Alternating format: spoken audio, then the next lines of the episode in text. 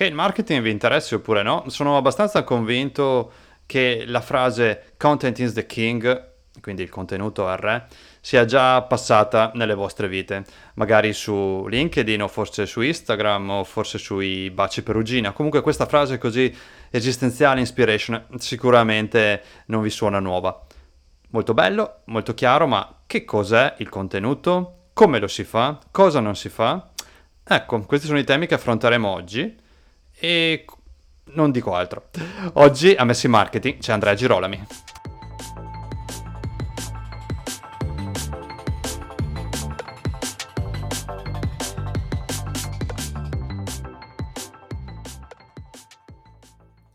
Se esistesse una classifica delle parole più abusate e inflazionate nel mondo del digital e del digital marketing in generale, probabilmente content sarebbe in una posizione piuttosto alta. Motivo per cui oggi parliamo di content con una persona che ha titoli, esperienza e competenza per parlarne nel modo più corretto e interessante. Do il benvenuto ad Andrea Girolami, che è responsabile dei contenuti digitali per Mediaset.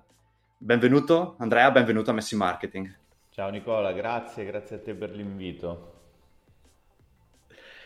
Partirei con il, il, progetto in cui, eh, confesso molto tranquillamente, ho avuto il piacere e sicuramente anche l'interesse di conoscerti, che è Scrolling Infinito. Posso chiederti come nasce questa idea, come si sviluppa questo, devo dire, gran bel progetto super interessante? Sì, allora Scrolling Infinito è una sorta di manuale su come appunto fare contenuti, visto che tu prima citavi il tema del content. Eh, io mi occupo di contenuti digitali da tanti anni, ormai da 15 anni se non di più, e questo denota anche la mia vecchiezza automaticamente. e siccome ne ho fatti tanti per eh, tante aziende italiane, internazionali, nell'editoria e non solo, ho detto ma perché non riunire tutte le cose che ho imparato facendo contenuti tutti questi anni in un libro che può essere utile agli altri che fanno contenuti o chi studia per poi fare questo lavoro, content manager, giornalista, copywriter, eccetera, eccetera. Ed ecco qua che nasce Scrolling Infinito, che è un libro che funziona un po' come un software però, perché eh, è un libro che si aggiorna in continuazione. Eh, mi è capitato in passato di scrivere un altro libro sulla tecnologia e la prima osservazione che mi veniva fatta giusta era, vabbè, adesso che l'hai scritto però questo libro è già vecchio. No? Eh, quando esce il libro in libreria eh, ovviamente le cose sono cambiate. Ecco per cui Già. la nascita di un libro appunto in continuo aggiornamento che si può leggere gratuitamente e scaricare al sito scrollinginfinito.it. Una bellissima idea, sia per lo scopo, diciamo, l'argomento, ma anche per la modalità, perché come giustamente dici tu, il rischio di obsolescenza per i temi digitali su carta stampata è veramente una certezza più che, che un rischio, insomma, quindi ci sta tutto. Sì, eh, la... per evitare queste, queste, osservazioni non avrei potuto sopportare eh, di scrivere un altro libro e poi di sentirmi dire eh, ma è già vecchio, cioè il mio cuore non avrebbe retto a questa delusione. Insomma, troppo, troppo peso. Entrando un po' nella, nei, nei, temi, in realtà sono tanti di Scrolli Infinito, e domandina facile, tra virgolette. Cosa dovrebbe essere o cos'è il content per un brand? Cioè cosa dovrebbe rappresentare? Ma guarda, diciamo che mh, anche questo tema di che cos'è il content è molto interessante e penso che potrebbe essere uno dei prossimi paragrafi da aggiungere al libro, no? perché il libro, come dire, okay. ti spiega come, come, fare il contenuto, come strutturarlo, come fare un video e poi alla fine come distribuirlo, però diciamo non c'è un'analisi, uh, direbbero i filosofi, ontologica su, su questa, mm. questa materia. Su cosa? Esatto, però iniziamo a parlarne io e te Nicola, così poi se mi dai qualche buona idea la, la integro poi subito nel libro. Ci proviamo. E, okay. Secondo me il content è come fosse il tono di voce, no? il tono di voce okay. di, chi, di chi sta parlando in un certo senso, che sia una brand editoriale, che sia un brand commerciale, che sia un creator, perché poi pensandoci non c'è tutta questa differenza tra i vari player in campo. eh, perché non so, Chiara Ferragni che cos'è? È semplicemente un creator o anche un brand perché comunque produce come dire, oggetti che poi vende o è addirittura un editore, no? Perché lei, vabbè, è partita con The Blonde sì. Salad, ma in qualche modo ha anche una propria agenda editoriale, proprio come se fosse eh, un giornale o un periodico di moda quasi. Quindi anche fare grandi distinzioni tra questi soggetti ormai diventa superfluo, siamo tutti avvolti nel content e tutti ne abbiamo bisogno in qualche modo per esprimerci online, perché online eh, avere un'opinione, eh, esprimere diciamo, le proprie istanze è un po' come se fosse la moneta corrente che abbiamo. Eh, chi non comunica, chi non crea online non esiste. Potremmo metterla così, che è un po' drammatica, ma credo che sia molto vero verissimo. No, riflessione ontologica e non solo molto sul pezzo. Stavo pensando finché parlavi di due cose. Uno, che forse un social come TikTok ha rimesso in circolo alcuni temi di contenuto che magari su altre piattaforme social stavano un po' andando in secondo piano. Riflessione personale. E poi, vabbè, la mia anima più umanistica, stavo pensando a Goffman quando parlavi che senza contenuto non ci siamo online, quando voglio dire, alla fine è una rappresentazione di sé, vabbè, adesso non voglio partire su fronti troppo tangenziali, però sì, l'effetto del contenuto è veramente la moneta, come dici tu, di, di percezione e di vendita di noi quando siamo online. Sì, guarda, la tua citazione TikTok la trovo particolarmente giusta perché eh, forse solo adesso ci stiamo eh, rendendo conto, almeno lo sto facendo io, di quanto TikTok stia cambiando un po' il paradigma dello stare online. Eh, questi giorni si è parlato molto di come i massimi dirigenti di TikTok eh, abbiano detto noi non siamo un social network, siamo una entertainment platform che è un cambio paradigmatico molto forte, nel senso noi non siamo Instagram, noi non siamo Facebook, noi siamo più vicini o a YouTube o addirittura a un editore tradizionale come può essere eh, appunto HBO piuttosto che la stessa Mediaset per cui lavoro io, cioè siamo una piattaforma dove vai per divertirti e per trascorrere del tempo con dei contenuti eh, di valore o comunque in grado no, di, di, procurarti certo. piacere, non per sapere quello che fa il tuo vicino di casa, il tuo amico, il tuo parente, eh, per uno scopo completamente diverso. Quindi questo vuol dire anche creare contenuti molto differenti, non basta più fotografare il piatto che abbiamo mangiato a pranzo o a cena o fare la foto delle vacanze, quello è un contenuto per i nostri amici nel momento in cui siamo in una entertainment platform il contenuto che dobbiamo produrre è molto diverso, è molto più elaborato anche. È verissimo. La, stavo pensando, anche se, se, abbiamo già risposto in realtà, mh, mm, volevo fare un confronto tra content dal punto di vista del brand, content dal punto di vista degli utenti, ma penso che con la tua ultima riflessione hai già dato una risposta anche a questo. Sì, guarda, senso... io credo proprio che mh, mm, ci sia una differenza sempre più, più, sfumata, nel senso che poi su TikTok si parla di user generated content, no? quindi contenuti prodotti dagli utenti, anche molto personalizzati, perché bisogna metterci la faccia, bisogna mettersi in gioco in prima persona.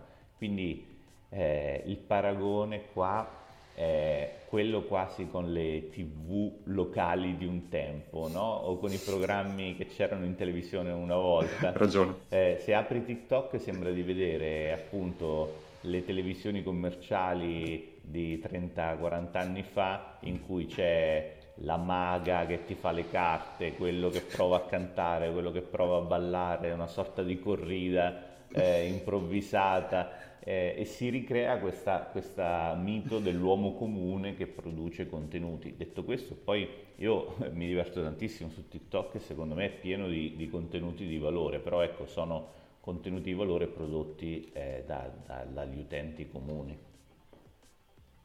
No, è è super la, il paragone, la metafora che hai fatto, che in effetti a volte TikTok dà la sensazione di essere un po' in un posto tra il, il talent show striscia la notizia tanto per andare di, oppure la corrida appunto quei programmi insomma di, di, format che conosciamo magari noi meno eh, giovanissimi, però insomma che sicuramente hanno fatto parte della cultura e del, del nostro utilizzo dei media, assolutamente. Alcuni meccanismi Il, tendono, tendono, a ripetersi, diciamo, eh, nel, nell'evoluzione dei media, ecco. Probabilmente sì, questo è l'ennesimo, diciamo, l'ennesima reincarnazione. Il, eh, un altro tema su cui volevo riflettere insieme è una sorta di top 3, le top 3 degli errori che secondo te, parliamo magari di brand, parliamo di aziende che vogliono, stanno attuando strategie di content, quali sono le cose che possono o che vedi sbagliare più frequentemente? Allora, saranno errori molto, vogliamo molto basso, nel senso molto, molto banali. Eh, il primo errore è quello, soprattutto in ambito video, è quello di iniziare il proprio video eh, con un bel logo no? o, o, o, addirittura con lo schermo nero da cui poi parte il logo. Quante, quante volte ci capita questo tipo di sensazione, quando invece online, come dire, sappiamo che bisogna prendere l'attenzione delle persone eh, entro pochissimi secondi, eh, invece tanti preferiscono, come dire, comportarsi come se fosse un film che vediamo al cinema, che inizia con i titoli di, di testa e poi va avanti. Quindi ecco, cari brand, cari chiunque online, eh, per favore, prima dateci un motivo per vedere questo video e poi semmai mettete il logo e tutto il resto, perché altrimenti non ci arriviamo neanche a, a quel punto lì. E quindi questo è un, un, primo errore. Un secondo errore a volte è quello del, dell'horror vacui, diciamo, eh, cioè la paura del vuoto in tutti i sensi, sia in queste home page eh, in cui eh, c'è di tutto praticamente e, e, in modo anche confuso, ma anche all'interno degli stessi progetti editoriali quello di mettere insieme idee che spesso non stanno insieme, no? la classica riunione dove uno dice facciamo questo progetto, bello, bello, sì, dai, adesso lo facciamo, e poi qualcuno in fondo alla sala si alza e dice bella idea, però io aggiungerei anche quest'altra cosa, no, o facciamo una cosa o facciamo l'altra, no? Si creano questi Frankenstein dove c'è il progetto, sì, sì. progetto, non so, dedicato al food, dove però a un certo punto si parla anche di attualità. Ma eh, sono... Sa perché, però bisogna. Sì, esatto. sono dei, dei pastoni assurdi, insomma. Il, il, terzo, il terzo problema, secondo me, è il problema del trash, diciamo, che è sempre dietro l'angolo, anche il rischio appunto, come dicevamo prima, quando ci sono user generated content che tendono a eh, imitare ed emulare. Allora diceva il grande autore televisivo e scrittore Tommaso Labranca, eh, che purtroppo è venuto a mancare di recente, e che era il massimo come dire, cultore del concetto di trash in Italia e lui lo definiva come un'emulazione fallita. Cioè quando io cerco di emulare qualcosa ma fallisco in questa impresa di emulazione, automaticamente sono trash. Quindi quando vediamo anche il ballerino, la ballerina di TikTok che vuole imitare però o, o il ballerino televisivo o eh, il personaggio più famoso senza riuscirci, quello automaticamente trash, così come quando il brand vuole fare un contenuto figo, però non hai soldi per farlo, eh, viene fuori questa emulazione fallita che è drammatica, insomma. Eh, abbastanza, sì. Il trash è, una, è un'etichetta bella, bella, ampia e bella omnicomprensiva, diciamo. Nel, un altro tema che mi ha colpito leggendo Scrolling Infinito, a un certo punto porti un, un binomio, forse metafora, insomma un paragone diciamo, poi lo definiremo insieme meglio, tra un Bivio Fedez Marrakesh. Eh, bella immagine, anche molto dire, ricca di sfumature, portata su un'attività di content per un brand, per un'azienda. Come si sviluppa, come si diciamo, struttura questo bivio? Sì, diciamo l'esempio relativo al mondo musicale però può essere applicato poi a qualunque tipo di distribuzione di contenuti. In quel caso io parlavo di come lanciare, come presentare poi un contenuto, un progetto a cui si è lavorato. Allora le tecniche sono due. O vediamo questo contenuto come la fine di eh, un lungo percorso o come l'inizio di questo percorso. Mi spiego meglio. Eh, online purtroppo per fortuna c'è la necessità di parlare continuamente perché è come un po' nuotare per stare a galla, nel momento in cui smetti di nuotare, smetti di parlare, tu vai sotto l'acqua e rischi di affogare, no? perché è una conversazione che deve andare avanti continuamente, altrimenti nel momento in cui la nostra voce non viene più ascoltata rischiamo di sparire dai, dai radar e questo è un impegno molto gravoso. Poi di nuovo con TikTok più che mai perché bisogna pubblicare una quantità di contenuto eh, esorbitante.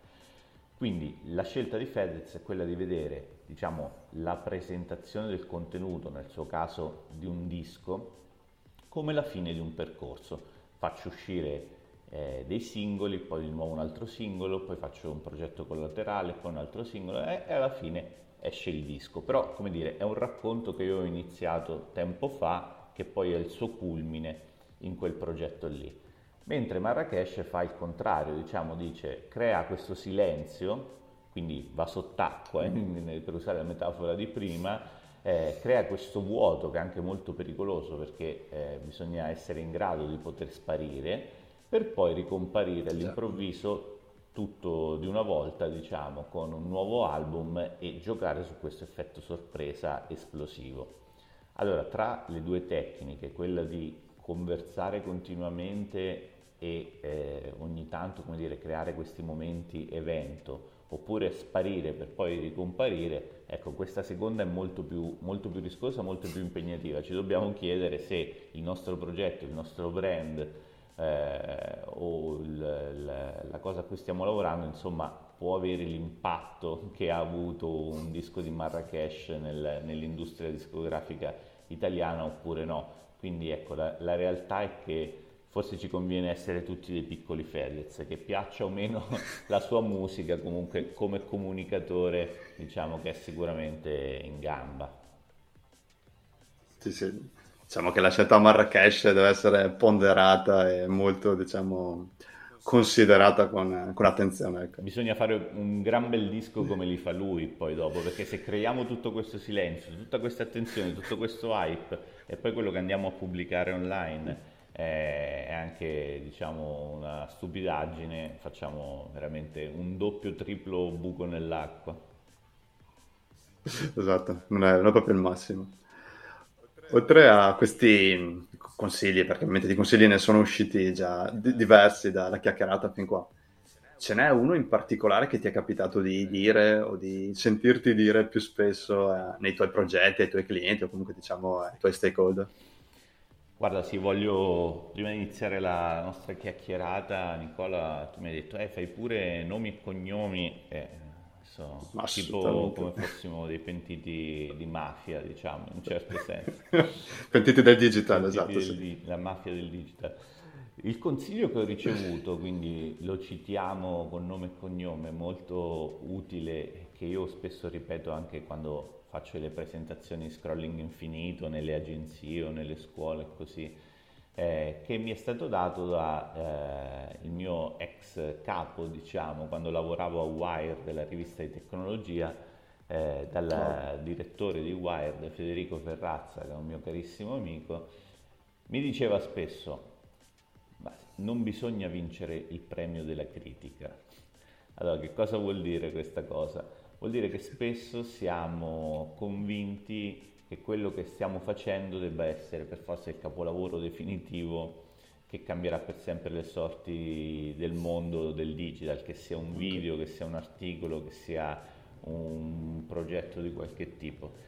In verità il nostro obiettivo appunto non è quello di vincere il premio della critica, ma di soddisfare i bisogni degli utenti, perché gli utenti non sono dei, eh, delle persone che vogliono una cosa ottima, ma sono delle persone che vogliono una cosa che sia funzionale ai loro bisogni sostanzialmente. Eh, quando mh, tu compri un cucchiaino, per fare un, un, esempio stupido, non vuoi che sia il miglior cucchiaino del mondo, vuoi semplicemente no. mangiare il gelato, magari, no? È quello il tuo obiettivo. Possibilmente sì.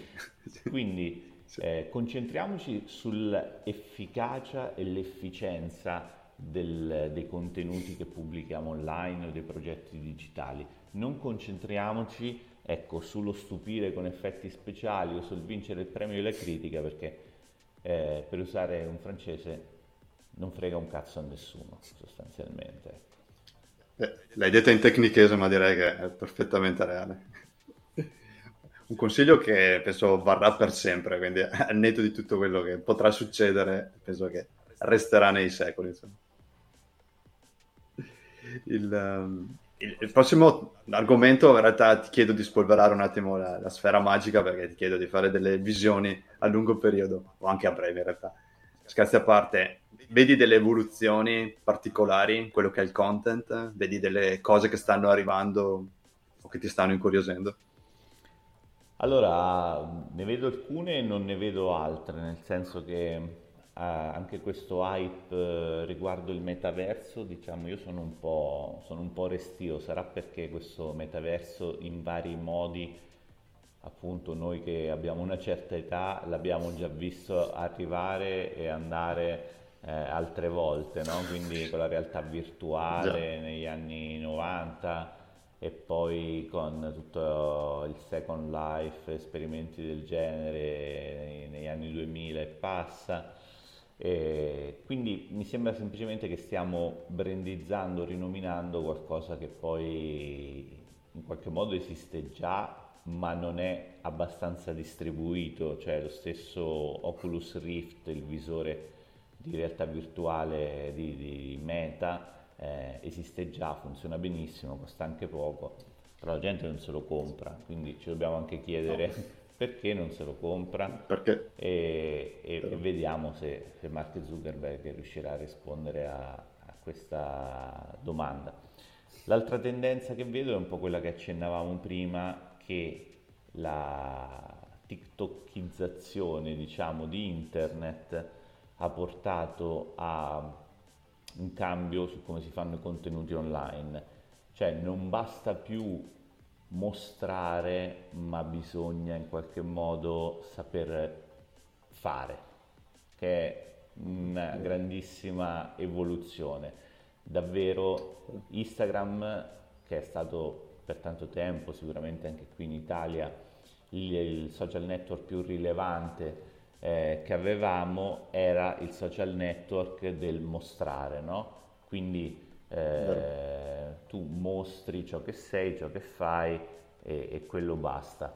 Mentre TikTok e i Reels che ora arriveranno sempre più violentemente sia su Instagram che su Facebook eh, saranno il luogo del fare dove non basterà appunto far vedere il bicipite o il pranzo stellato al ristorante ma bisognerà avere un'idea di format, un'idea editoriale, un'idea di contenuto di entertainment per riuscire ad emergere, per riuscire appunto a tirar fuori la testa dall'acqua. E questo è come il meteorite dei, dei dinosauri, cioè è un evento di estinzione, perché vedremo secondo me l'estinzione di tutta una generazione di creator e di influencer che mostravano e arriverà una nuova generazione di creators e di influencer che saranno in grado invece di creare eh, contenuto dal nulla. Ecco. Okay. Un, un, gran bel meteorite, magari, forse sono ottimista, eh, aiuterà anche a strutturare un gusto, una ricerca più, passami il termine, raffinata dei contenuti online, meno standardizzata. Eh, un pensiero ad alta voce. Sì, sì, sì, poi come dire, gli standard secondo me continueranno ad esserci perché anche su TikTok vediamo no, che le challenge eh, sono un metodo di grande standardizzazione perché una volta che una challenge ha successo tutti gli utenti di TikTok poi la fanno alla stessa maniera. Però è, è comunque una standardizzazione che obbliga una presa di azione diversa, insomma, sì. rispetto a farsi la foto davanti al mare, ecco, che, che può succedere su, su, Instagram. Assolutamente, verissimo. Per la parte finale della chiacchierata provo un po' a entrare, per curiosità, andiamo nella tua quotidianità professionale e digitale. con due domande, che alla fine sono abbastanza collegate. La prima, volevo chiederti qual è il tool o quali sono i tool senza i quali tu non potresti vivere, ovviamente lavorare, e dall'altro canto quali sono le fonti che ritieni più interessanti per restare aggiornato e diciamo, sul pezzo. Allora, come tool, eh, appunto, non, non, ho una risposta troppo mirabolante, nel senso che semplicemente uso i tool di, di, di Google online, nel senso che lo stesso scrolling infinito l'ho scritto su Google Doc sostanzialmente, cioè direttamente online. Okay. Perché la comodità di avere un, un proprio desktop, diciamo, eh, sempre a portata di mano ovunque sei e questo è una cosa nella sua semplicità, è una svolta eh, totale sostanzialmente, anche e soprattutto in un'epoca di smart working, no? quindi davvero non importa più possedere il computer. Eh, o avere una postazione, tutto quello che ti serve sostanzialmente è nel cloud. E davvero lo diamo per scontato, ma ogni tanto dovremmo anche capire che proprio queste cose molto semplici come il cloud, la mail, sono quelle che poi invece fa, hanno fatto la differenza nella storia eh, del digitale. Per rimanere aggiornato, diciamo, seguo tutta una serie di di newsletter anche italiane e internazionali, eh, ne cito qualcuna che secondo me tutti dovrebbero seguire, eh, Mini Marketing di Gianluca Diegoli, Lissi di Valerio Bassan, oppure all'estero molto interessanti sono la newsletter di Benedict Evans, che è un analista inglese molto molto brillante. Eh, insomma tante altre anche, però mh, mm, questo è un buon punto di, di, partenza secondo me per esplorare questo tipo di temi. Assolutamente. Domandina finale, eh, una, una, curiosità mia, ma sicuramente anche di chi sta ascoltando. Se fosse da fuori qualcuno o qualcuna che vorrebbe imitare, in senso costruttivo, vorrebbe seguire un percorso professionale come il tuo, ben strutturato, insomma, ben articolato. Suggerimenti, consigli, disclaimer?